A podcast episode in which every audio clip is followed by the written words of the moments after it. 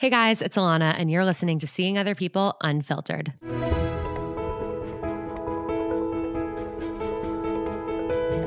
Each Thursday on Unfiltered, I'll be bringing on a different anonymous guest to open up about their real life dating experiences. We'll discuss what they went through or are going through, how they navigated it, what they've learned, and what advice they have to anyone else going through something similar. Unfiltered is your reminder that no matter what you're going through, you're not alone.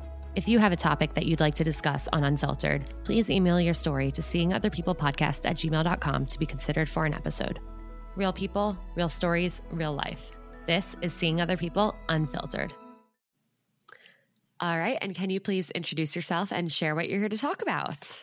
Uh, sure. Hi, I'm Anonymous, and today I'm going to talk about a time in my life where I was the other woman in a relationship and I didn't know. And I'm going to talk about how that has changed my perspective in dating and just my overall outlook on modern dating. I feel guilty for being so excited about this conversation because I can only, I can't even begin to imagine how difficult this was for you to go through when you did learn that you were the other woman. But it's a story I feel like that we don't hear enough. And there's no doubt in my mind that it happens to so many people and it's just not talked about because people are embarrassed people feel guilty people feel shame around it. And so i really really appreciate you reaching out and being willing to come on and share your story. Thank you for having me. Yeah absolutely. It's um, definitely something that was super difficult for me to deal with. And i think just after years of you know being able to go to therapy and talk it out and really think it through um, i've learned that it really isn't something for me to be ashamed of um, because one, it wasn't my fault. and two, right. you know, a big thing that I kind of reflected on is that without that experience, I wouldn't be the person that I am today. And I wouldn't show up the same way that I would show up for myself when it comes to dating. So, in a weird way, as odd as it sounds, I actually don't regret what happened. No, and I, totally get that because I I've definitely had experiences as well where it's like maybe they were the hardest things for me to go through, and I you know would do it would i do it differently though is like no because it brought me to where i am now and, and made me who i am so i have a lot of respect for that and i'm really glad that you are able to have that hindsight and have those takeaways so let's go back to the very beginning. Take me back to 2019, if you will. Yeah, sure. So this happened in the beginning of 2019. And previous to that, I was in two back to back pretty serious relationships. From, so from, you know, I'm 30 right now. So from 20 to about 26, I was soon to be 27. Um, I was always dating people who I had met through college. Um, I had never been on a dating app before. And I was just more comfortable with either dating people who were friends of friends or people that I met through school. Um, because at the time I was living in New York City and, you know, I, uh, I just felt really uncomfortable just dating, you know, strangers, if you will, because I've watched tons of Law and Order. and, you know, my parents, um, my dad's from Staten Island. My parents are always like warning me about so everything. my dad. Oh, really? Yeah, I bet. I bet they know each other. probably, probably. Oh my god, that's so that is funny. so funny. Yeah, my dad's from uh, Great Kills, Staten Island so funny. Uh, yeah, I don't I don't know specifics. Just Staten Island. amazing. Um, but yeah, I was dating two people back to back who were in college and they just weren't the right match for me but at the time I, that's what i was comfortable with and that's what i knew and the idea kind of just dating a total stranger was really scary to me so i had been two weeks prior to meeting this person let's call him John for you know privacy reasons. Um, two weeks prior to meeting John, I had actually broken up with someone who I had been dating for three years. I met them in college, wow. and I just realized after some time that they just weren't compatible with me. We had nothing in common. But I think a lot of times when you're that age, and you go to a college or a, you know a university that's super small so for instance i um, went to a school that had maybe 2500 kids maximum um, so it was just really slim pickings. And, you know, I think during that time, I had a mindset where I just wanted to be loved and I wanted to be in a relationship so bad that anyone who kind of gave me attention, I was just, I would just gravitate to and I wouldn't really question it. So, you know, three years had passed with this person and I sort of realized like, oh, wait a second, like I have nothing in common with this person. We have no common interests, you know? This person loves to go to concerts and festivals every weekend and I'm an introvert and I like to, you know, stay home and, you know, cuddle up and watch TV. So, um, I very quickly realized that, you know what, I need to end this right away. So two weeks had passed with that. And I honestly wasn't really looking to date right away. Um, but I was out with my friends and I don't know why, Alana, but I'm I'm a very intuitive person and I had this very weird gut feeling like the entire day that like something big was going to happen or you know like the love of your life was just was going to come into my life and i had this feeling that like i needed to go to brooklyn. At the time i was living in the upper east side in manhattan and all my friends lived in clinton hill and i just had this like nagging feeling of like you need to go out to brooklyn tonight like you need to go out to brooklyn tonight you're going to meet someone really special. And i was out oh with my, my best friend and i was like we need to go to your apartment. We need to go out in Clinton Hill. Like, I just, I have this like strange feeling, like, let's go. My best friend turns to me to that, that night and she's like, You are absolutely crazy. I am not going to Brooklyn with you. I have been at the gynecologist today. I'm in no way, shape, or form to talk to any men of any type. Like, be a normal person and go on a dating app just like everybody else our age and leave me alone. so, oh my God. So, you know, she left me at that because we were at a happy hour and she was like, go on a dating app, enjoy your Friday night, go on a date. And so I went back home and I thought about it and I was like, should I go on a dating app? Should I try this new thing? Like, should I just maybe, you know, go out by myself and see what happens? Like, I, I don't know what was going on with me. I was just in a, a mood. And I was like, you know what? I don't have much else to lose because I've had these two past relationships with guys that I met in college that didn't work out. So why not try something new? You know, I'm 26 now. I'm not the same person that I was at 20 or at 23. Um, so I ended up downloading Bumble that night.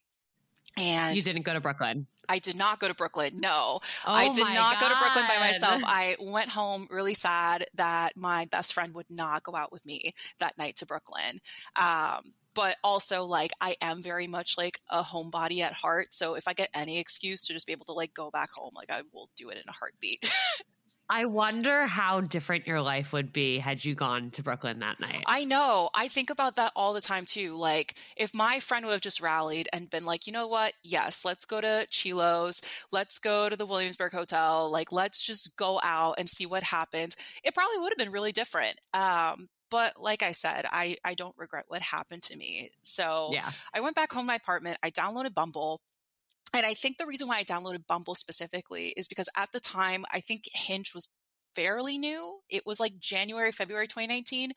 And Tinder to me always just seemed like a dumpster fire. Like I just, it felt like a Wild West that I wasn't ready to go for. So I downloaded Bumble. Door number three. Oh, door number three. I'm lucky. Door number three is Bumble.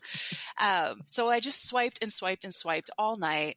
And I finally matched with someone and their name was John, and they were staying in Williamsburg. So I was like, oh, lovely. So maybe I am onto something. Like I am going to meet someone really important, and they do live in Brooklyn and we get to chatting um, and everything is going really well um, i have a lot of tattoos and he has a lot of tattoos so that's kind of what we talked about first was like oh you know i like your tattoos like where did you get them all these things everything's going you know super smooth and then um, he asked me to hang out the next day um, at a bar and he was like, "Oh, do you want to meet me in like Bowery and you know grab a drink there?" And I was like, "Sure, that sounds great."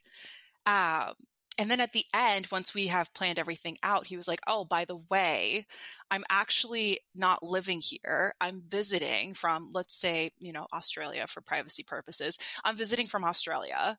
And um, I just wanted to let you know I'm only here for three days. And so as soon as I saw that message, I paused and was like, okay, so maybe like that weird gut feeling I had was a little bit off. Like I I don't know if like my first like dating app date should be with someone who's like not even from this country.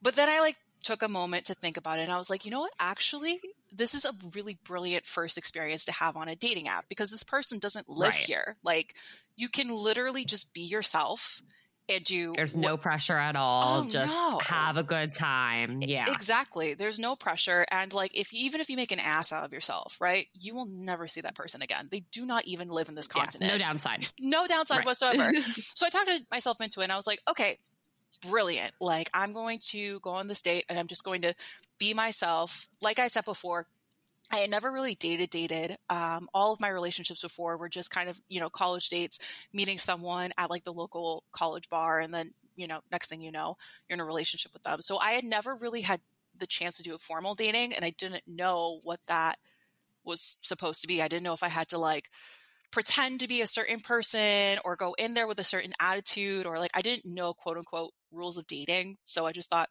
I'm just going to be myself and see what happens. So which is the best way to do it, you guys. Spoiler alert. well, yeah, I mean, I've never really saw the point of like trying to be, you know, somebody else or like I know a lot of my friends they struggle with like rules of dating. Oh, should I like text this person back within a certain amount of time or should I, you know, pretend to like not be as interested in the date or whatever.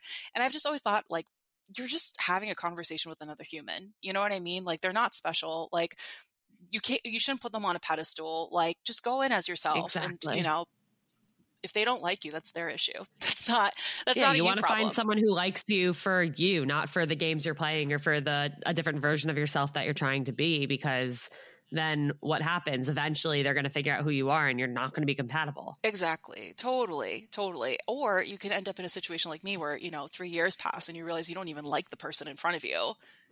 Very true. Exactly. You know because you have nothing in common. So, yeah, that's kind of the mentality I took going into this date was like, I'm just going to be myself. I'm going to go on this date. I'm going to see what this experience is like to have a date from a dating app. And if I like it, great. And if I don't, never have to do it again. So I meet this person and they show up and they had the thickest accent I've ever heard in my entire life. So I said they were from Australia, which is like pretty, you know, pretty close to where they're actually from. And their accent was so thick that I was like, I, oh, I don't think I can go through this date because I don't know what good this day, person mate. Literally, like, uh, good day, anonymous. Like, I was like, oh, I don't think I'm going to be able to understand what they're saying to me, which sounds oh terrible God. out loud. But I was like, you know what? It's all for the story.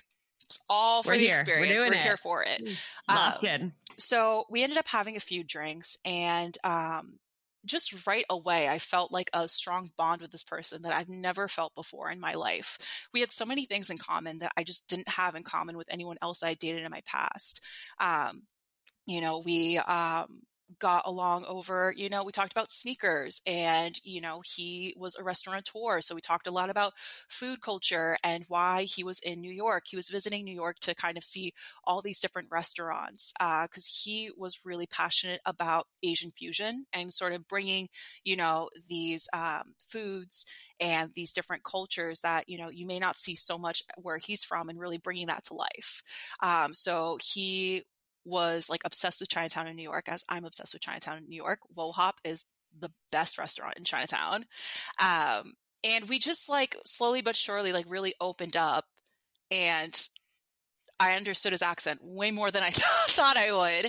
Um, and right away, it just felt like a really special bond and connection. Um, I'm a pretty private person in general and I'm not someone that's very forthcoming with information. And I just felt like right away I could just kind of be myself. And I don't know if it's because he had no connection to my life or, you know, he was kind of this outsider, so there was no real stakes in the game, or maybe just the mentality of, you know, he's only here for a temporary amount of time. So, you know, I can just be whoever I want to be, and there's really no um, harm and no foul.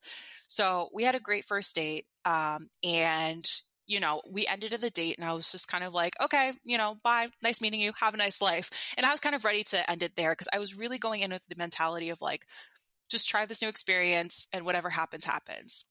And he responded to me and said, you know, no, actually, like, I would like to see you again if that's okay. Um, you know, like, I've, I haven't ever really talked to a New York local before, and there's so many different things that I want to try and do. Um, and I just had such a nice time with you that I figured, why not? So I really oftentimes think about that one moment in time and I always ask myself like what would life be like if I just had stuck to my guns and been like no this was a nice time and like we're done here um be- or like if you had plans and just like didn't even have time or the ability to consider doing it totally yeah. totally um because what happened then and just by being open up to it became this like whole years long saga of an experience that I just was not expecting whatsoever. So I agreed. I said, sure. Um, and then the next day or two, we just went to every single one of my favorite places in Brooklyn. So, you know, we walked through Prospect Park and we went to Bagel Hole. Um, I think Bagel Hole used to be the original bagel supplier to Russ and Daughters. So, you know, we had bagels and got lost in Prospect Park. Um, we went to some of my favorite places in Clinton Hill, like Clementine Bakery. You know, we um, walked to Dumbo and went through like the Brooklyn Navy Yard. Uh, we got to see the Brooklyn Bridge. Um, we got to go through a little bit of Chinatown, and it was really just like something out of a movie, if I'm being honest. I was going to say, this is a rom com day, without a doubt. Like, I, I see the montage happening. It was a big rom com day, and it was it was so nice, right? Because like as a New Yorker, you know, you rarely ever get the chance to like actually feel like a tourist and like go to all of your favorite spots and be reminded right. of why New York is so great. You know, um, it's so easy to get bogged down with the day to day lifestyle of New York, of you know, going to the office, going home, or opening up your laptop, closing your laptop, maybe hanging out with friends and going home and getting stuck in that routine that I don't know if it was just the break of that routine that kind of made the connection so intense.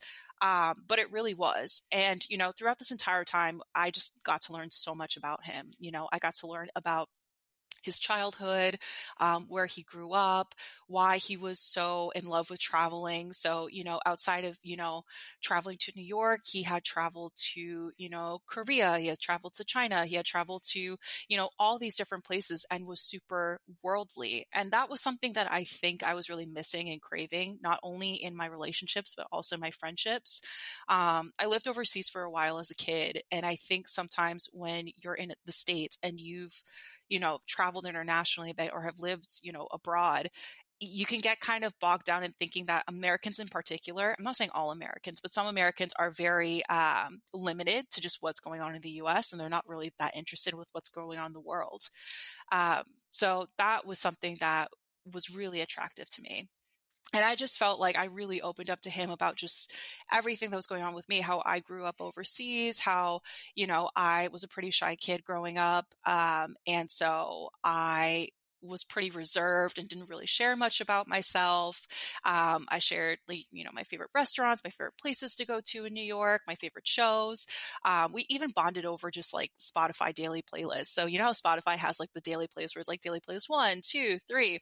We yeah. like swapped phones and looked at each other's playlists and realized that we had, you know, the same taste in artists. Um, like we both love Lauryn Hill and Nina Simone and all of these different artists. So slowly, I just sort of realized, like, wow, actually you know, this person is super compatible with me. And I can't believe that I'm only going to be able to spend like three days with him. So, you know, the final day came up and he was going to San Francisco for another a day or two, and then he was going to fly back to Australia. So during this time, um, I did what I think many people do in modern dating is that we fail to ask each other what our last names are. because I know I am not the only one guilty of that. Um, there have been plenty of times where I have gone on dates now recently and I've been like, oh, wait, I don't even know this person's last name. They're great. So on the last day, I like asked him, I was like, oh, so what's your last name? And he was like, well, I think it's best if I don't tell you. And that was the first red flag for me. And looking back now, knowing that I that was very clear. That was a red flag, and I kept going with it. I'm just like, oh, geez, like why? Why didn't you just stop things there? But anyways, he told me he was like, I just think it's best if I don't tell you. And I remember point blank responding and asking him, being like, Do you have a girlfriend? Is that why you are telling me that you don't want to tell me your last name? And he said very sternly, no. So I just took it at face value and was like, okay, well, if he says no, that means no. And he was like i just think it's best you know like we had a really great time and i really like you but you know i'm only here for a limited time and this isn't going to be sustainable and i just think it's going to be harder for us to try to keep a connection. So i said okay fine whatever. But i didn't really mean it because i think at that time in my life i was just i just wanted to be loved so bad. And i think that i just didn't have the self-esteem and the confidence that i do now and I was still in the mindset of like I can change people's minds, you know, like oh like Yeah, and if this is what makes him happy, like okay, I can roll with it. Exactly, or it's like I can roll with it wink wink, but like, you know, right. I can I like can, you're right, it's not sustainable Mm-hmm. Yeah, okay, we're gonna keep talking. Exactly, because I was like, well, I've met this person of my dreams, and we had this like rom com montage all throughout Brooklyn. So of course I have to keep in contact with him because you know, thinking in my head years out, I'm like, we're gonna get married and we're gonna talk to our kids about you know this incredible way that we met and da da da da.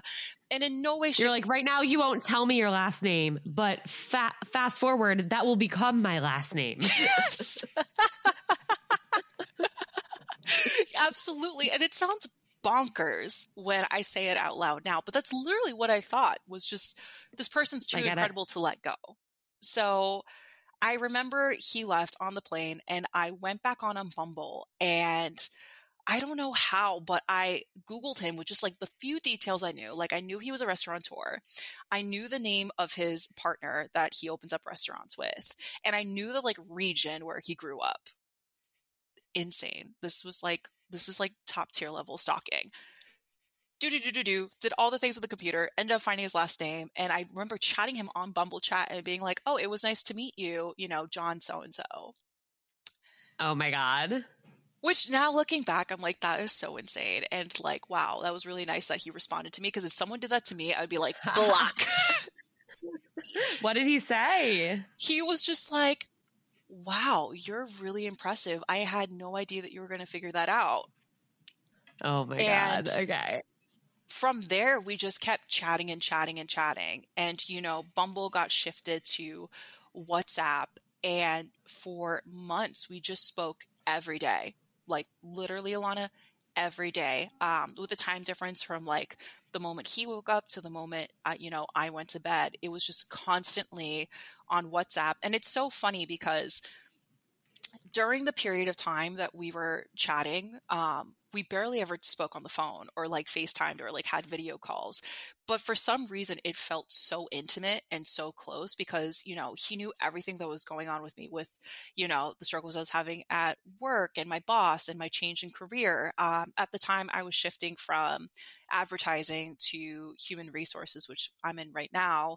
And I had someone who, you know, had no stakes in the game and i was able to uh, express you know all these things of like i'm feeling this imposter syndrome. I don't know if i can you know change careers at this age all these things. And likewise with him you know talking about his financial struggles and you know is this new restaurant opening up going to work out and will i have to you know sell it or what's going to happen because I just didn't know that the hospitality industry or the restaurant industry, if you will, is actually a really gruesome industry. Um, and it takes a lot to just even make a profit. So yeah. I think for both of us, we had somebody that wasn't really part of our quote unquote worlds that made it easier to share all this information with.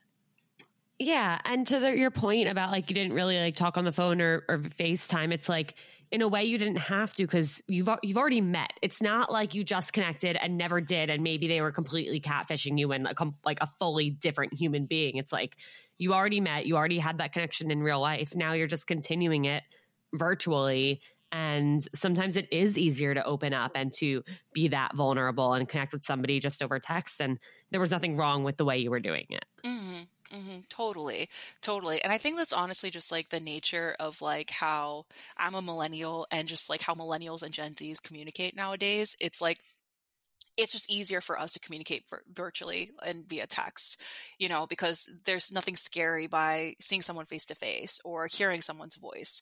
You're just able to kind of just say what you want to say, and you know, whatever comes up on the other side is literally a text. Um, so I think it's less intimidating for a lot of people. So we just got really close in that time, and this was like we were chatting for like mm, at least six months after meeting. So we met in early February. And then um, during that time, you know, I had these moments of doubt of like, what's actually going on here? Because we met in early February and he decided that he was going to come visit um, New York again in June. And he was like, you know, like, I just really miss you and I want to spend time with you. And I've been able to, you know, save up the money to be able to go back again. Um, and during that time, like, we didn't follow each other on social media or like Instagram or anything like that. And I remember thinking that that was odd.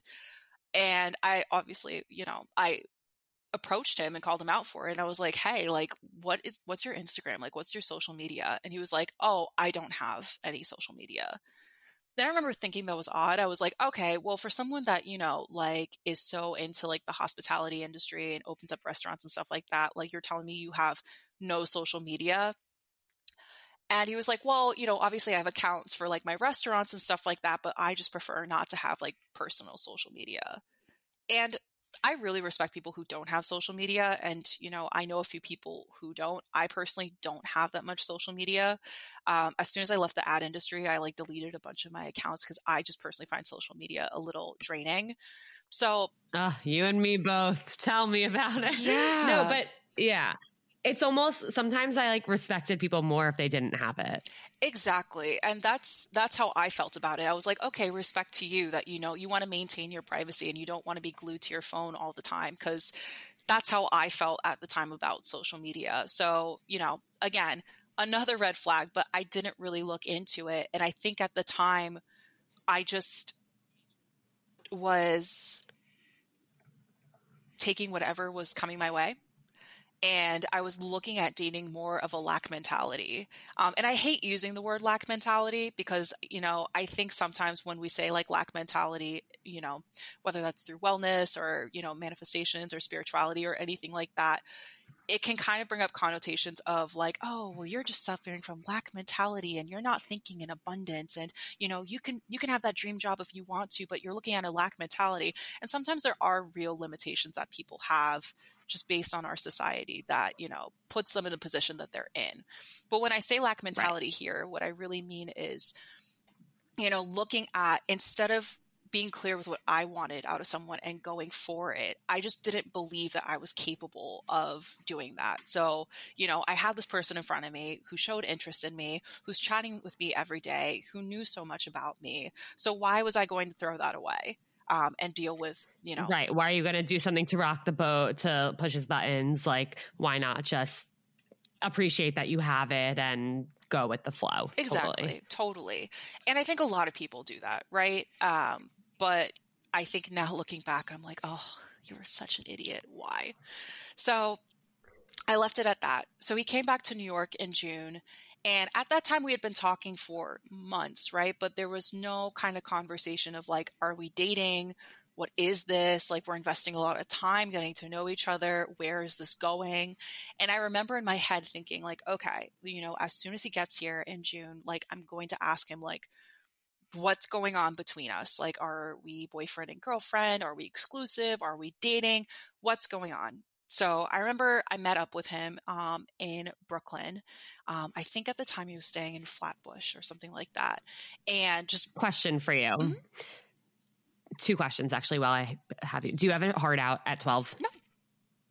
Okay, cool. Um, let me just write down the time code of where I asked do that, and then I'll continue with an actual question. um, okay.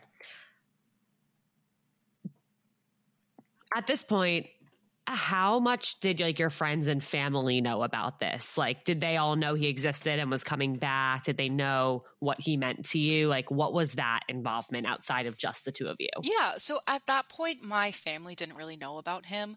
I've always been someone that I don't like sharing that, like, I'm dating someone with my family unless I know it's pretty serious and I, you know, I feel like I'm in a good place with them. So, you know, at that point in my mind, I had a couple of nagging doubts. So I didn't want to kind of, you know, introduce someone if I felt like in a few months it may not work out. So my family didn't know about him.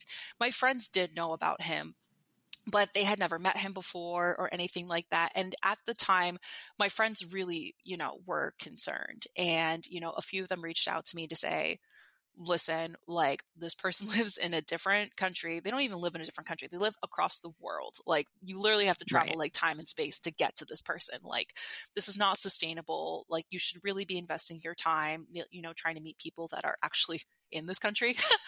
or, you know, there's plenty of people in New York City, you know, um, I told my friends sometimes about like the last name thing and the social media thing, and they're like, mm, I don't have a good feeling about this. But I just didn't want to listen to them. And, you know, I would yeah. look at their face and be like, mm-hmm, yeah, okay. And I would just keep doing what I was doing. Um, I'm a very stubborn person in that way. And I'm, I'm the type of person that if someone wants to give me advice and I just don't agree with it, like I'll listen to them. But I'm just going to keep doing what I'm doing until, you know, I learn my lesson the hard way, unfortunately. Yeah, but not even unfortunately, you know, I think sometimes like we we can't learn lessons until we're ready to. And, you know, in your mind, they were saying the stuff to you, but you're like, well, they don't understand the connection that you two have. Like, they can't understand it because they're not in it. And that's only something that you and him understand. And it's so easy to justify, like, well, this is worth it. This is worth pursuing. This is worth staying in. And you just don't get it. Right, totally. Like there were things that like I knew about him that I just felt like were super close. Like, you know, um, things that he had gone through when he was growing up, you know. Uh, I even knew like the names of his family members. Like I knew so much about him that he shared with me that it almost just felt like a soulmate kind of connection.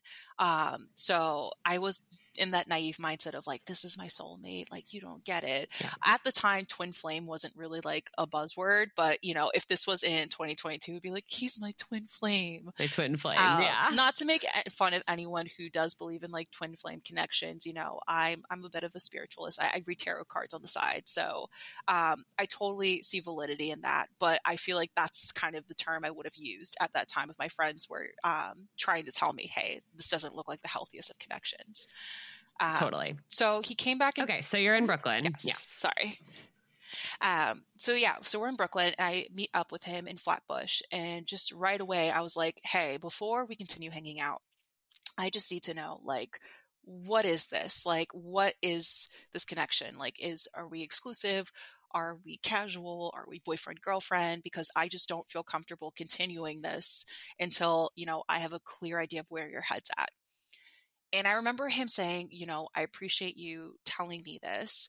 Let me um, have a think about it and let's talk about this tomorrow. They said, okay, cool. So we ended up going out in Flatbush um, to a couple bars and having a couple drinks, and I ended up staying over. And I knew right away, I was like, oh, like I shouldn't be staying over right now. Like, I shouldn't be out with this person. Like, I really should stick to my guns and be like, no, I'm not continuing this until you give me an answer. But I feel like just seeing him in person after months of not seeing him and just texting, that I just kind of, you know, got overwhelmed with the emotions that I was having. That was like, okay, no, I can't not spend time with this person because I have such limited time with them. Um, so the next morning I woke up and I was like, no, seriously, like, what are we? Because like I can't, I can't do this if, you know, I don't have a real answer. And I just remember that every time I asked him that question, he would just change the subject or shift it or just be like, well, you know, you mean so much to me, or you know, you're so special to me, or you know, I find you so beautiful, or all these different things. And at first I was like, oh, you know, like maybe we don't have to have this conversation. But after a few times while we were hanging out, I started just having this like cognitive dissonance of, I knew at that point I was pretty in love with this person and I had such strong feelings for them. And I didn't want to do anything that would risk losing them out of my life. But I also knew I was like, but wait, I want to be in a relationship and like I want to have someone that, you know, isn't ashamed of me or trying to hide me or trying to be a secret or, you know, isn't comfortable with clarifying what the relationship is.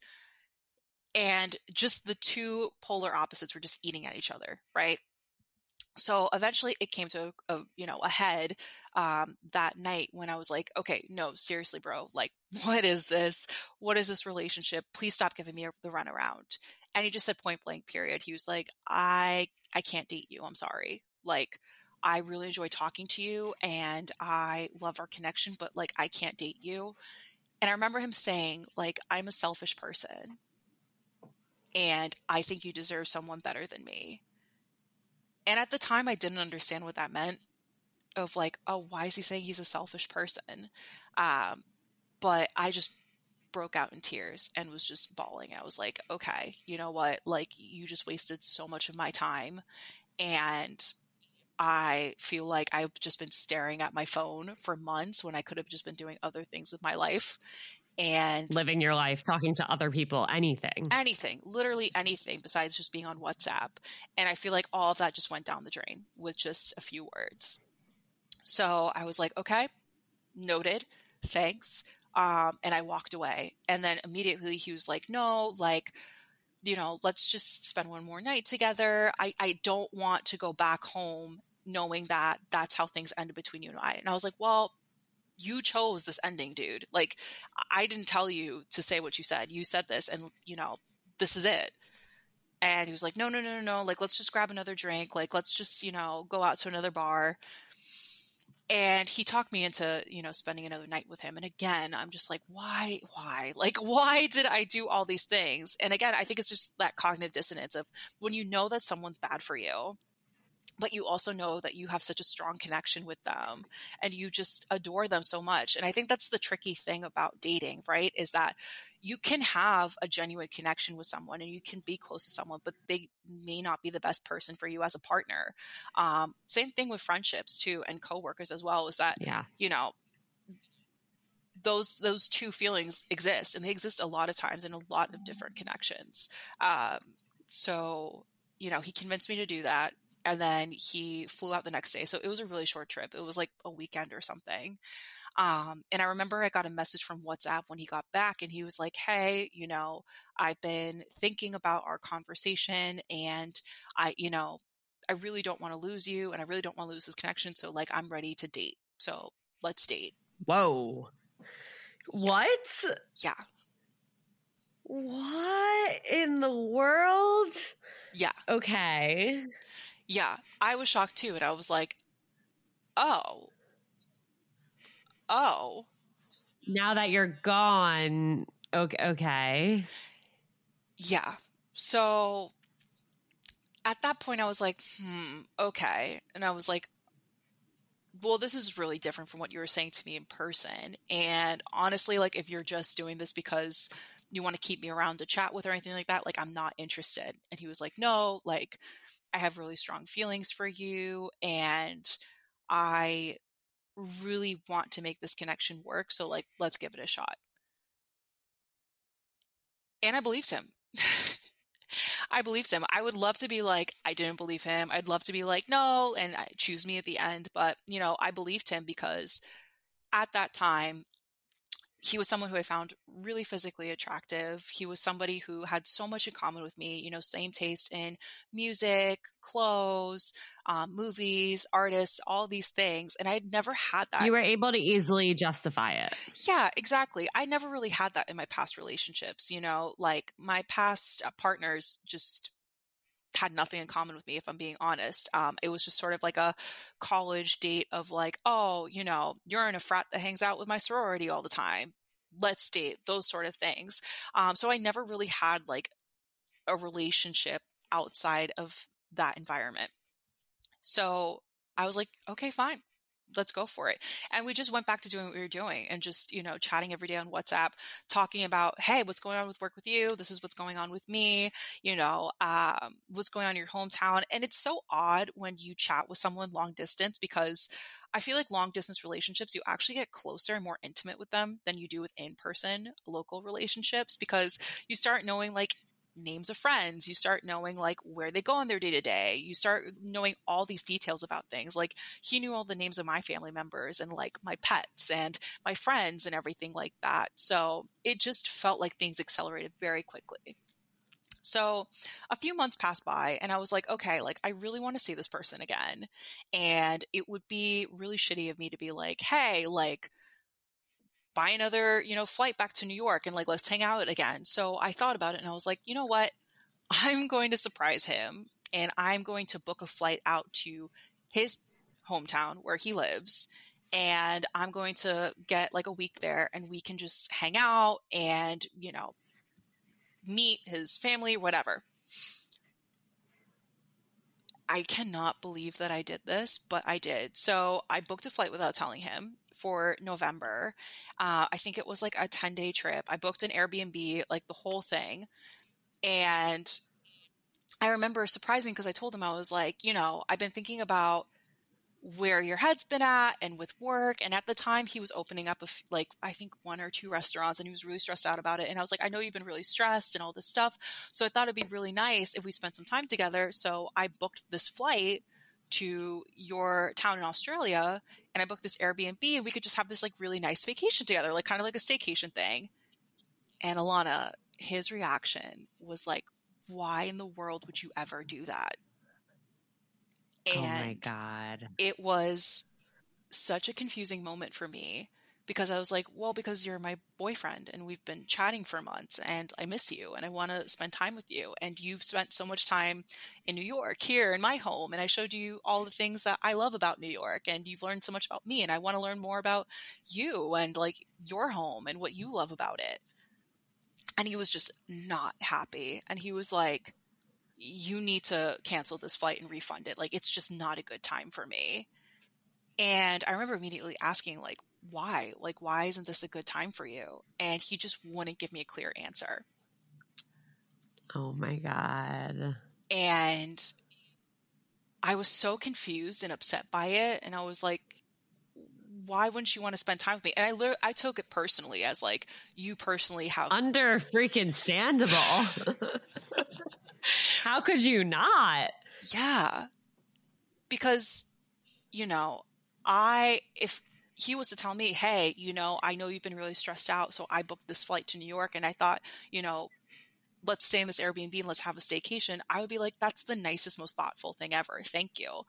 And what I've learned later on in life is that depending on your love language, that's typically how you express love, right? So you will express love in the love language that you want to receive.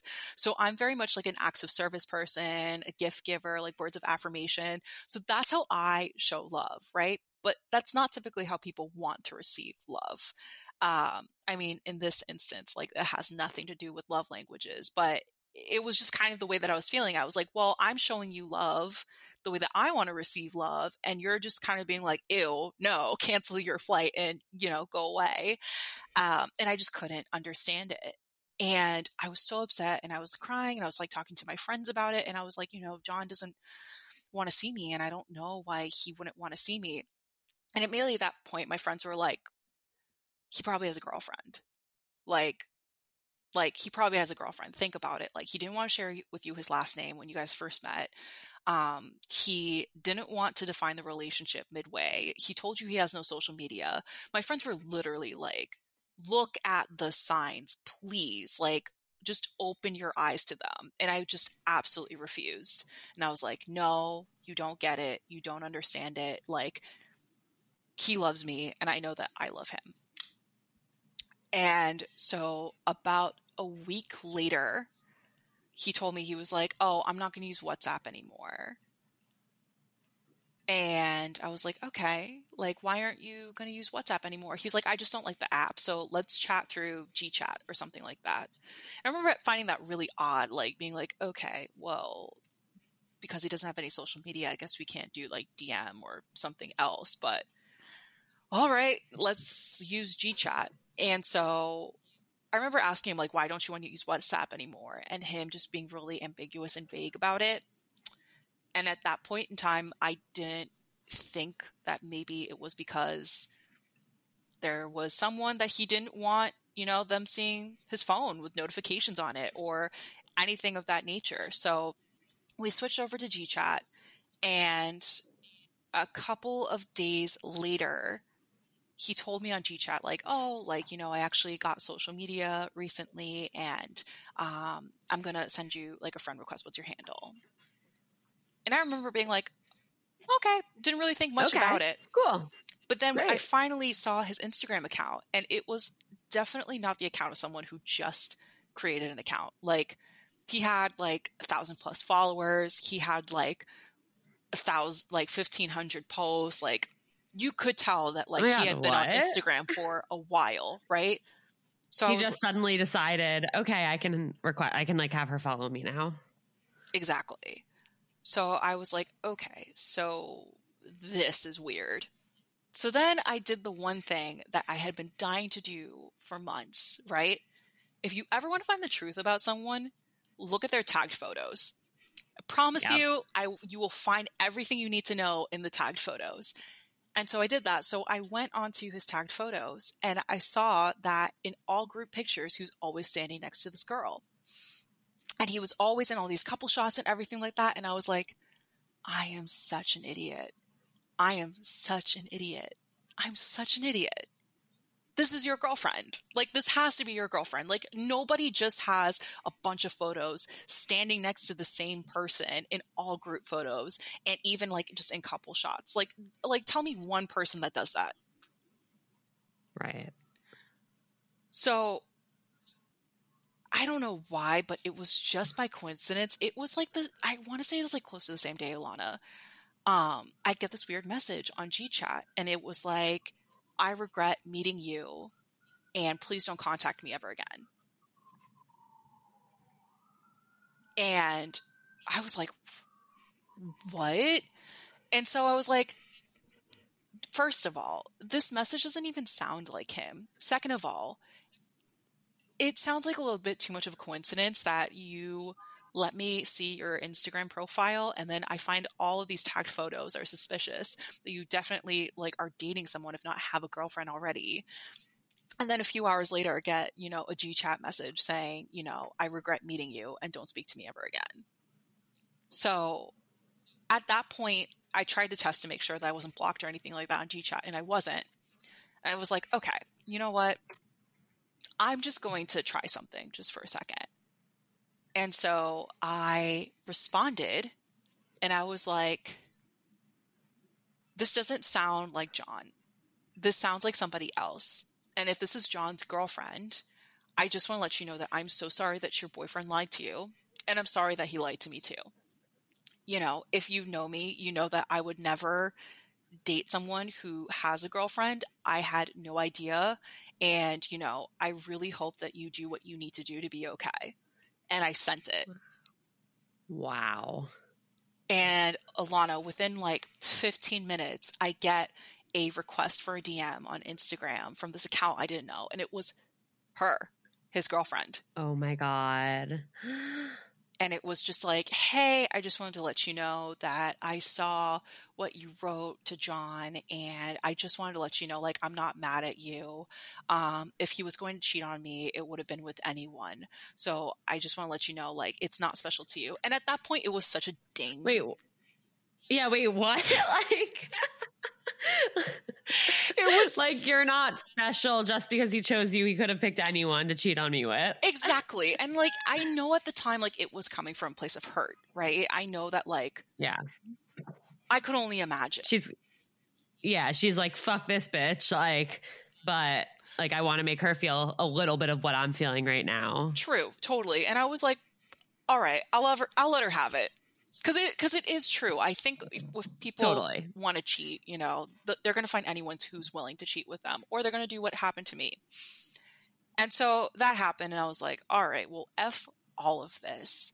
I still have a ticket to go to Australia, and it's non-refundable, and I have an oh Airbnb oh reservation, God. and now I need to figure out what I'm going to do with all of this.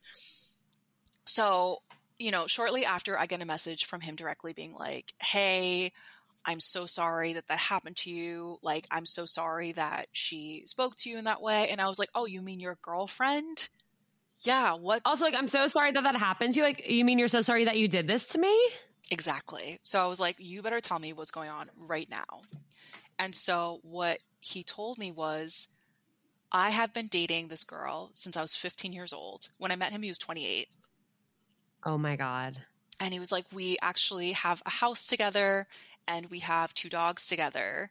And I realized two years ago that I don't think I'm in love with this person anymore. So I came to New York to try to see that if I just, you know, had something casual with someone that maybe I could just get it out of my system and go back to my partner and everything will be okay. And he was like, But then I met you and we had such a great connection. And I just didn't know how to tell you about all of this. And I knew that if I was Oh to tell you, you want anything to do with me. Oh my God. What did you say?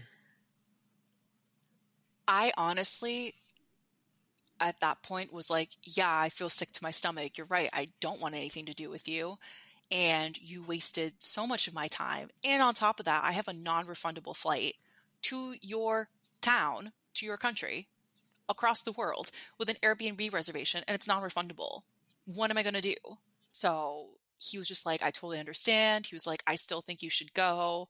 You know, we can talk about this in person all of these things, blah, blah, blah, blah, blah. And I just like, I just bawled like a baby, Alana. I just cried. I like closed, you know, my phone and I just needed a day to myself. And I just, the only thing I could really think about was like, what am I going to do about this flight? And what am I going to do about this reservation? Because I just want to be as far away from this as possible.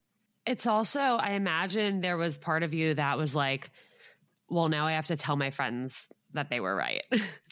Yes. And I just remember my friends when they would ask me, How are things going with John? I would just be like, Fine. Like, I would absolutely lie to them because I was so embarrassed about what happened. I couldn't imagine like dealing with my friends saying, I told you so, or just feeling so stupid because nothing makes you feel dumber in this world than being duped like that.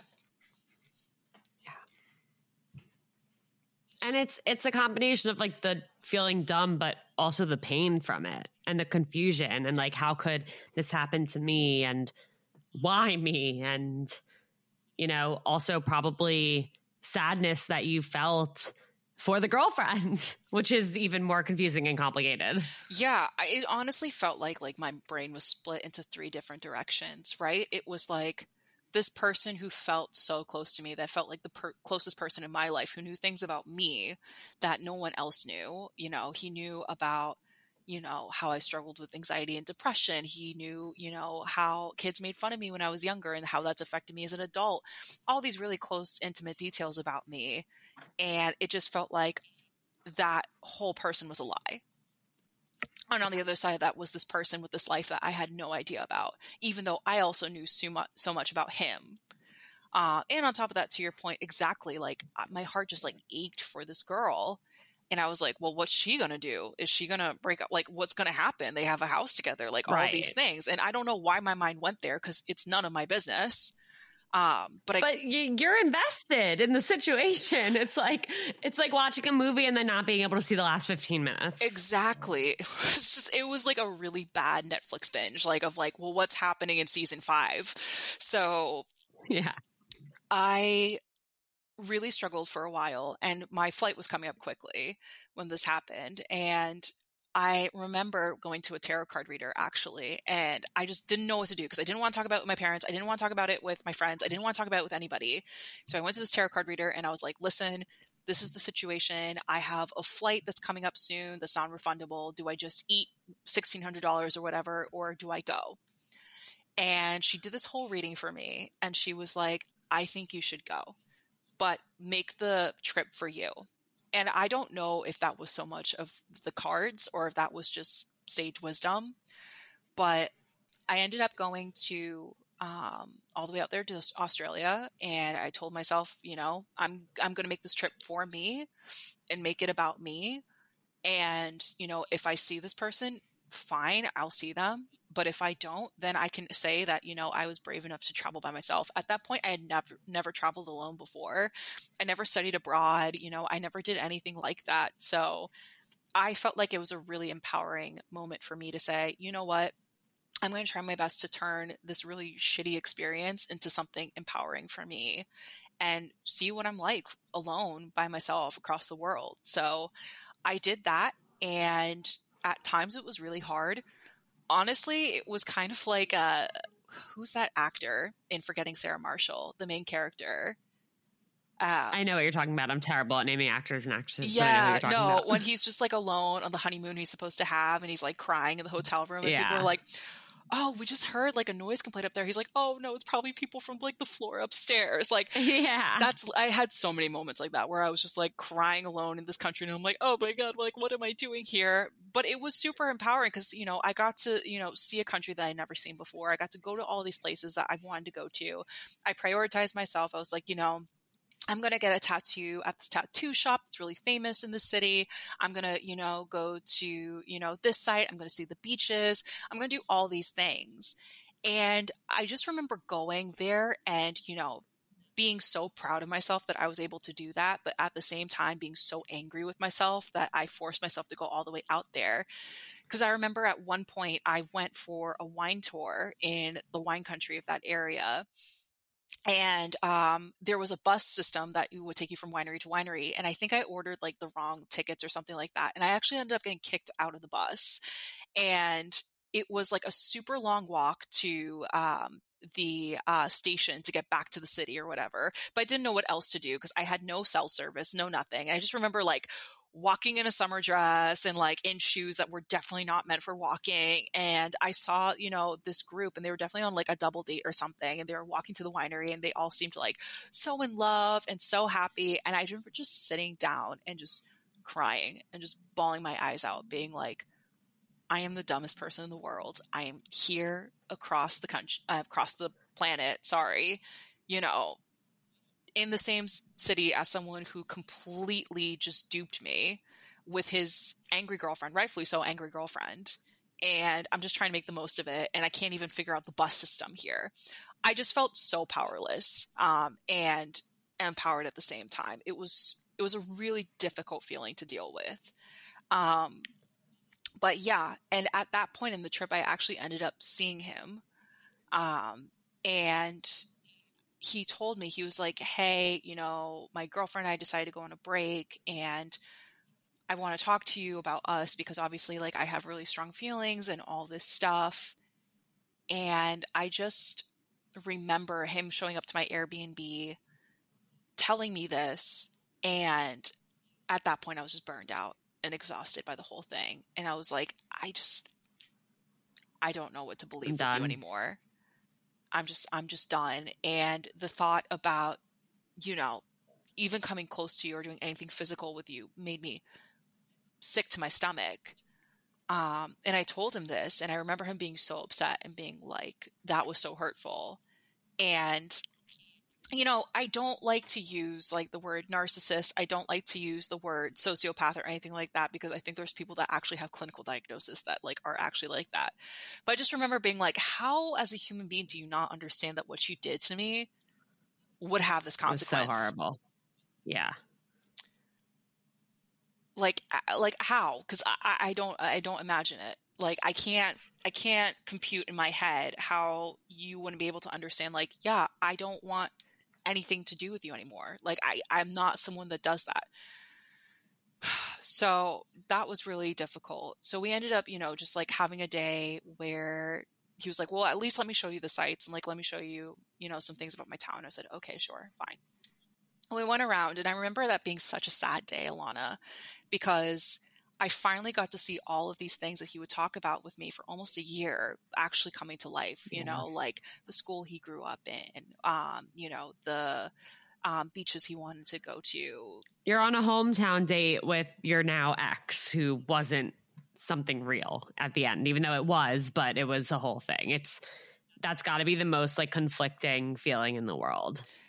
Totally and it was so bittersweet because I, I had always pictured doing these things with him, but never yeah. in that way. Not like this. And it was so heartbreaking. And I remember just like absolutely crying.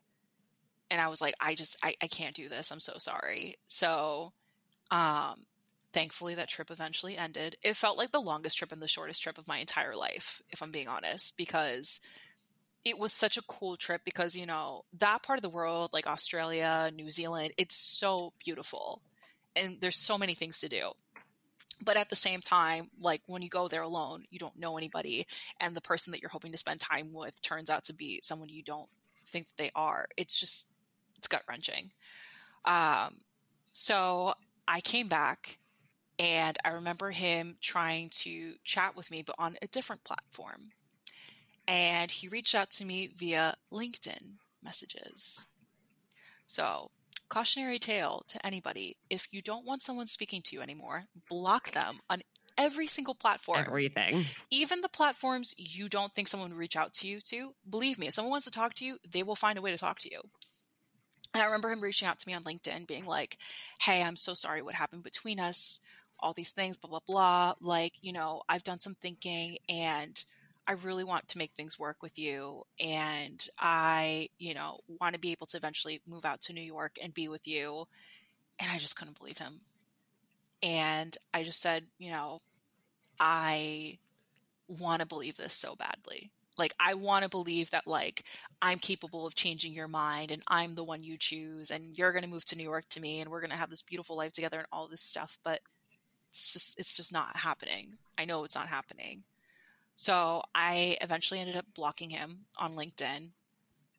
And I would go through these cycles of like, being like, okay, sometimes pass. Let me unblock him just so like I can see, you know, what's going on with him work wise and like not interact with him, but kind of like dealing with this toxic swirl of when you have an ex that you know you should just block and go no contact with, but like you make that anonymous account on social media so you can see what they're up to right. or you know you block them for a little bit but after some time's passed and you think they're not going to check up on you anymore you unblock them just you know just in case they want to reach out. And so i went through that spiral for about like a year or two. Like every six months i would just kind of go unblock and then immediately as soon as that happened he would message me and just be like i've really missed you and i've like missed our connection and all these things um, and the last time we spoke before I moved to the UK um, was like the spring of 2021. And I remember him getting to an argument with me because he was like, "Hey, how are you?" And I was like, "I'm not doing this again. Like, I'm I'm sorry. Like, I'm not doing this again. Um, can't you see that like what you're doing is super hurtful not only to me but like this girlfriend that I don't remember how I figured it out, but they ended up staying together Okay. Um, and that's their business, but I knew he was still dating her. And I was like, I, I just, I don't want any parts of this. And he was like, well, can't you see like that I'm trying to move to the States? Can't you see that I'm trying to get closer to you? Like, look, I got this, you know, job in London and I'm finally leaving like Australia and I'm going to go over here. And I remember just asking him, I was like, okay, well, if you really feel like you're making this effort to be with me, is your girlfriend coming with you to London or are you moving by yourself? And I remember him saying, like, my girlfriend's coming with me. And I was like, mm-hmm, yep. Bye. Goodbye and block. See you never. Goodbye and block. Unblock you never. Goodbye and block. Damn. And so some time passed and I was like, all right, I've gone to so many therapy sessions and I'm super grateful that, you know, I had access to a therapist at this time that helped me work through why I ended up in that situation and, you know, what work I can do for myself to kind of build myself up to be like, okay, no, bye, we're not accepting anything like this anymore. Um, and I remember being like, okay, I'm officially done with this. I'm going to unblock him. You know, I'm just going to do a clean slate with digital, you know, cleanser, everything like that. And I'm just going to focus on me and myself. With this time, you know, we stopped talking in 2021. So from November 2019, all throughout that year, we had gone through the cycle of like, you know, block each other, reach out to each other, block again, all these things, toxic cycle. Um, I was continuing to go on dating apps and dating people, and I was like, I'm going to do what I originally intended on doing and just trying this dating app experience and trying to go out there. Um, it was rough. It was very difficult. Um, you know, I have a lot of sympathy for people who are on dating apps because I never believed that I would really find my person on a dating app. I think that you can, absolutely. And, you know, I think it works for some people.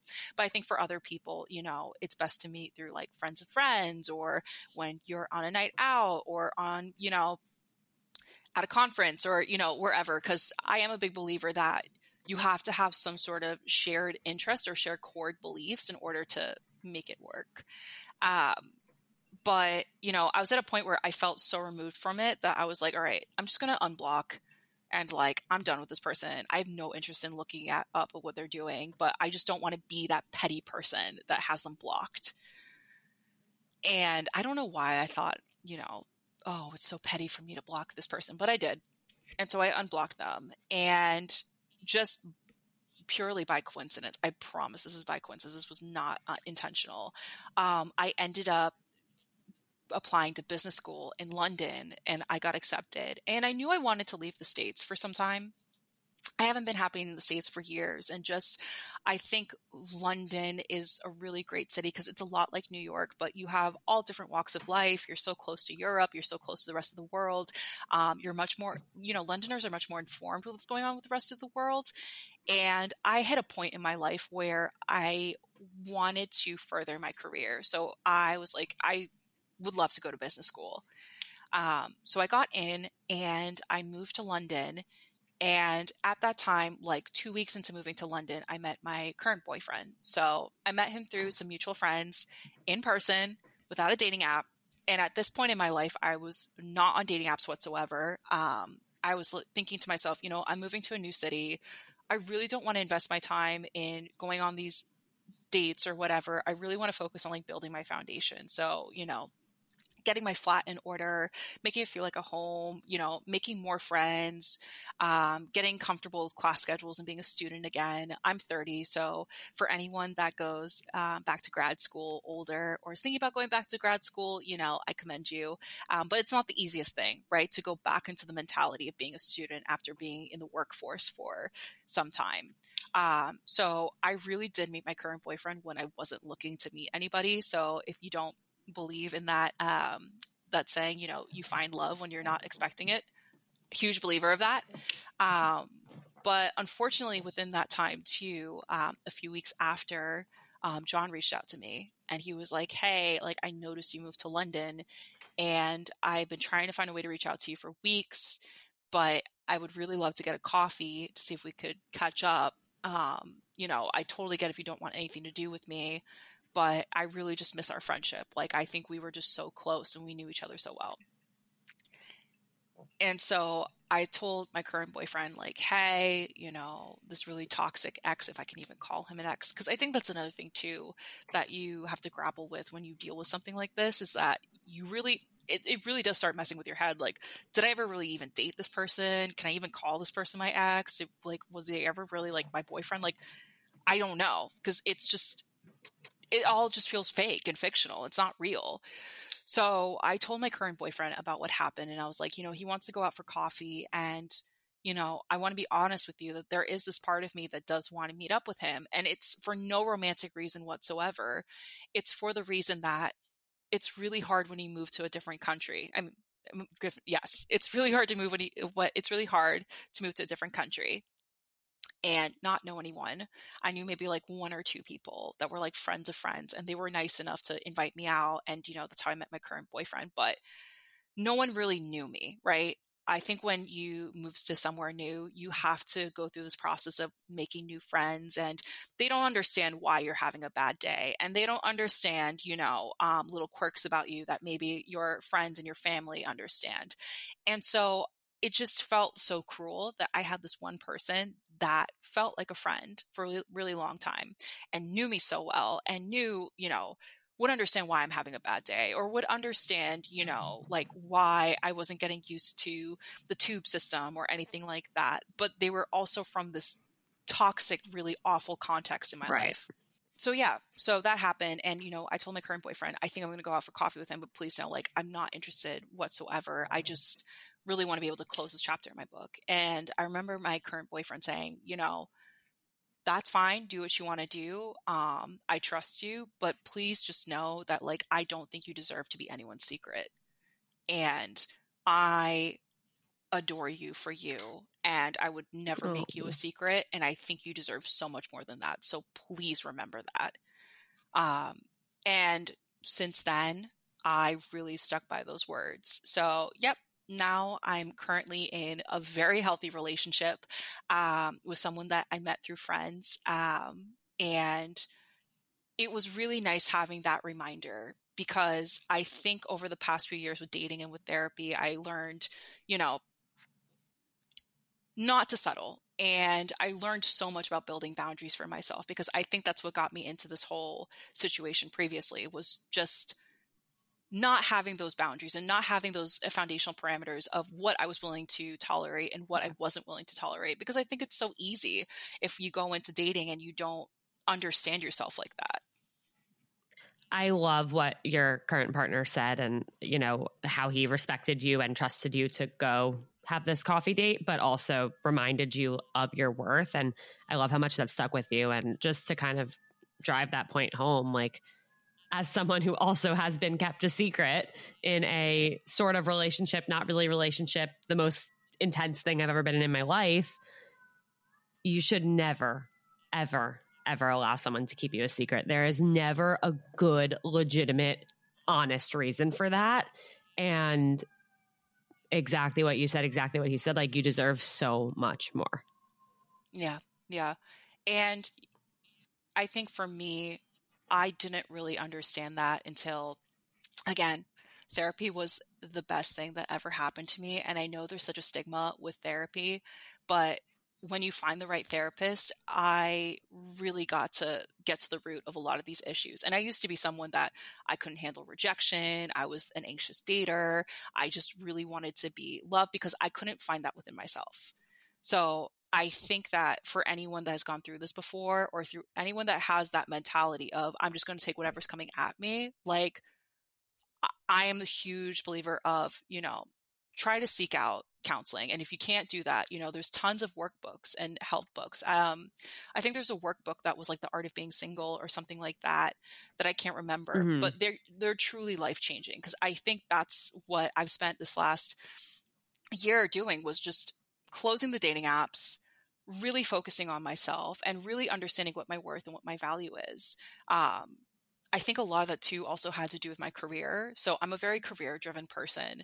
And when I finally changed careers into um, HR and I was making the money that I felt comfortable with, alongside with therapy, I started gaining this mentality of like, I literally don't need anybody else, right? I can afford a lifestyle that is comfortable with me. You know, I can fulfill my own needs. I can fill my own cup. So why am I accepting treatment from people who literally I do not need, right?